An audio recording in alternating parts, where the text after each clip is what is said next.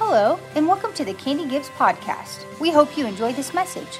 We'd also like to invite you to attend one of our upcoming events the Feast of the Lord retreat on October 6th, and our college retreat coming up November 8th through 10th.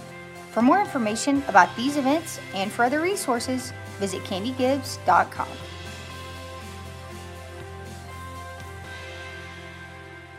I love how the Lord works in our lives. And I want you to know that I am honored to get to be the first speaker for you this week. And what an awesome um, week it's going to be for you 20 years of this tent revival. And I am so excited for all that is in store for you this week. And I am very blessed to get to be a part of this this morning. As I've kind of been looking out over you guys today, you look beautiful, but so many of you I recognize. Um, my sweet neighbor, Miss Pat, back there, and Miss Donna, and I see Miss Ruth, and then my sweet mother in law. So I just want you to know that you all have been such a blessing in my life personally, and it is truly my privilege to get to be here with you this morning. Um, it's funny to me, though, as I was getting ready to come and speak this morning, I was asking myself, why did you agree to do this today? Because in two days, I am going to take my baby daughter all the way down to College Station to start college. And I am feeling so sorry for myself, you guys. I mean, I cannot stop crying. And I have a son, Jake, who is there, um, and Maddie is going, and I don't know what I'm going to do with myself. And I think that it is a beautiful thing that the Lord has allowed me to share with you what is going on in my heart because I think to some degree you may be able to identify and relate to some of the same feelings that I'm having. Um, I want to read you a scripture. This is, the Lord has just used this in my life for the past several months in such a sweet way. This is Ephesians chapter 1, and I'm going to read you 16 through 19. I do not cease to give thanks for you, remembering you in my prayers, that the God of our Lord Jesus Christ, the Father of glory, may give you the spirit of wisdom and of revelation in the knowledge of him having the eyes of your hearts enlightened, that you may know what is the hope to which he has called you. What are the riches of his glorious inheritance in the saints? And what is the immeasurable greatness of his power toward us who believe, according to the working of his great might? I'll tell you what has been such a blessing to me out of that passage is that what we really need in every situation, in every season of our life, is, is a greater understanding and revelation knowledge of who He is. And we need a spirit of wisdom. And if we could understand what our inheritance is in Him and the power that works through us, it would change everything. And something that occurs to me is that life is seasonal. We go through different seasons. Some of them we like better than others. The season that I'm currently coming out of, of raising my kids, has been beautiful to me. I have loved everything about it. And a lot of my identity has come from being a mom.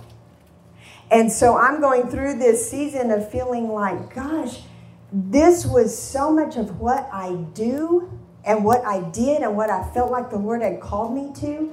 And now that my kids are growing up and going on, does that mean that part of my calling is finished? And what does that look like then on Friday after I get them all moved in and I come home?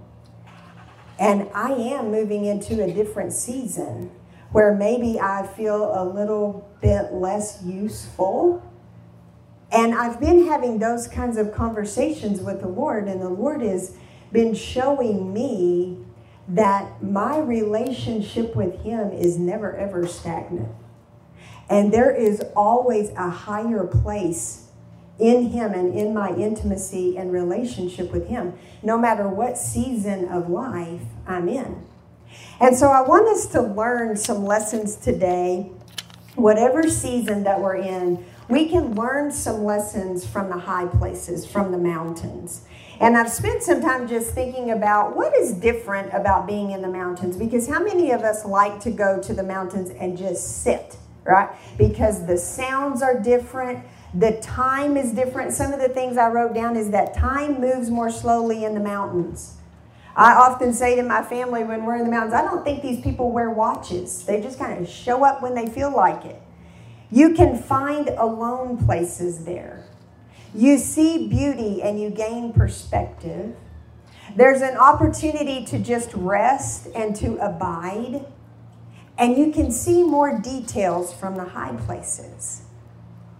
I believe that the Lord is calling us to go to higher places in our relationship with Him.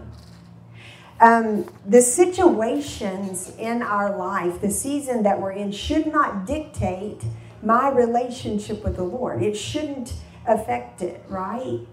Um, I have an example that I want to share with you. My husband, uh, we've been married 22 years this year. We've never been married without children because Brian had a son when we got married. So we're about to be in a real new season coming up pretty soon. But for our 10th anniversary, Brian took me on our first cruise. And I was a little nervous about that. And then he took us out to snorkel. And I was a whole lot nervous about that. And I don't like my feet dangling in the ocean, not at all, because there's no telling what's under there, okay? So we go out on this boat, we're gonna go snorkel. Well, the whole way out on the boat, my husband's saying, You don't have to do it. You can stay on the boat if you want to, just go out on the boat if you don't want to get off. And I'm like, I'm not getting off. I'm not doing this. Okay, that's fine. You don't have to get off, just stay on the boat. Well, we get way out where we're supposed to be, and they let the thing down, and everyone's geared up, and off they go to snorkel. And everyone on the boat, from two year old to 92 year old, gets off the boat to go snorkel, but me.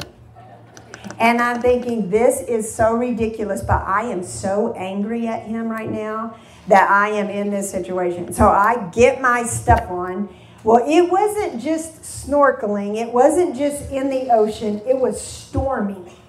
So it's cloudy and it's wavy, and everyone's in the water, and I'm scared to death and angry. And I get my gear on, and off the end of the boat I go. And I don't know why I thought if I just swim really fast, I'll be safer.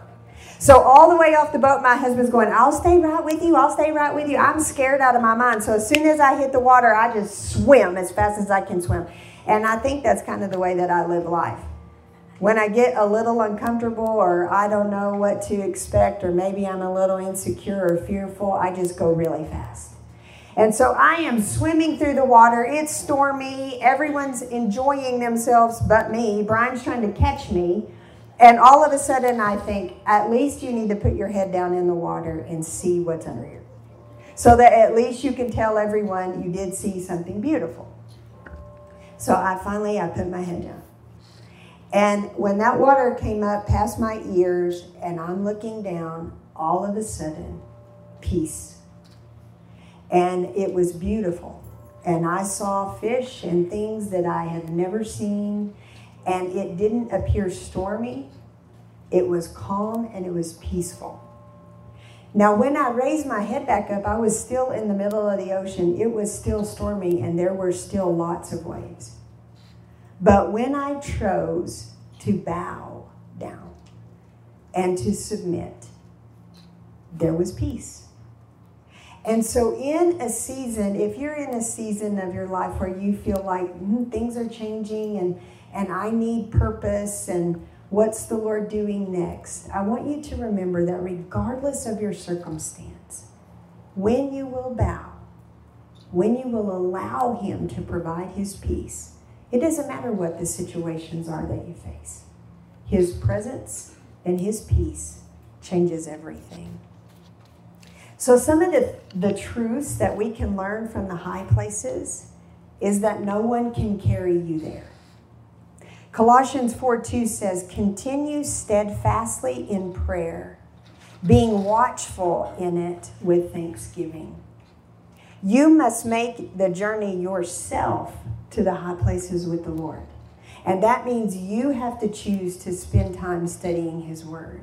You have to choose to spend time in worship so that He can lead you to those higher places.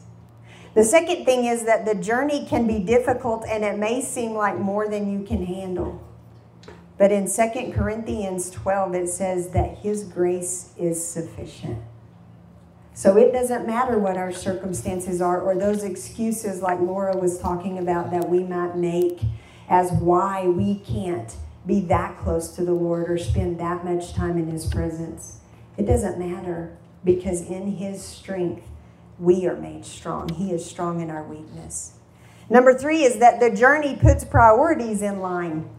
You don't carry unnecessary unnecessary items up a mountain or to the high places because it's too big of a burden to bear. You cannot be all things to all people. You have to choose how to spend your time, emotion, and energy in your life. And it should be in a greater pursuit of your relationship with Jesus. And then lastly, you go to the high places on purpose. Nobody ever climbed a mountain by accident. You have to be willing to sit your feet at the bottom of that mountain and look up and be willing to take one step after the next to ascend to those high places in your relationship with Jesus. And as we close this this time together this morning, I just want us to take a minute to reflect and ask ourselves, is there anything that would prevent us from going to higher places in our relationship with Jesus. Um, when I've asked myself that question this week, uh, feeling sorry for myself could prevent me from moving on in my relationship with Christ. Feeling useless, feeling alone.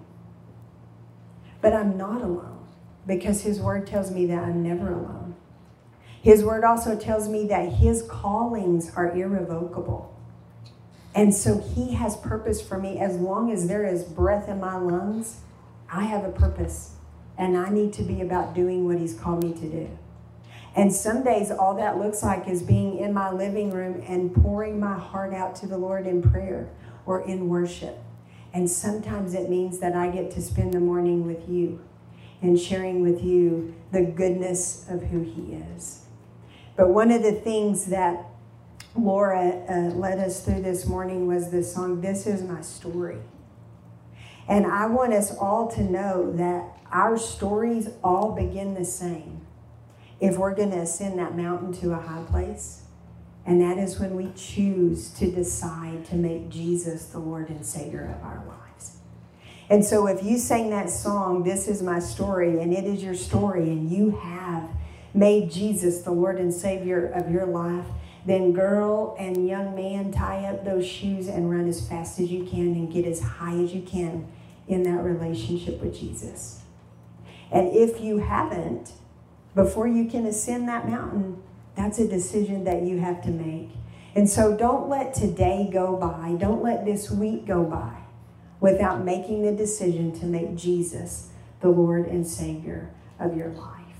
I want to just close us in prayer and I want to thank you again for what you all have meant in my life personally. And I want to thank you for what it means to me uh, to be a part of this beautiful time with you. So let me close this in prayer. God, we just thank you so much for the opportunity to celebrate and recognize you this morning. We thank you, God, for beautiful weather. We thank you for the cool that's in the air, God. And we thank you for whatever season of life we are currently in. We thank you for the things that are difficult because your word says that you're strong in our weakness. And we thank you for the things that are beautiful, God, because that helps us to know more of who you are and your heart towards us. God, I just speak blessings over every one of these people here this morning. And I thank you, God, for Laura and for Kim, and just thank you, God, for allowing us to be a part of such a beautiful time with you. In Jesus' name we pray. Amen. Thanks for listening to the Candy Gibbs podcast. For more information and other resources, visit candygibbs.com.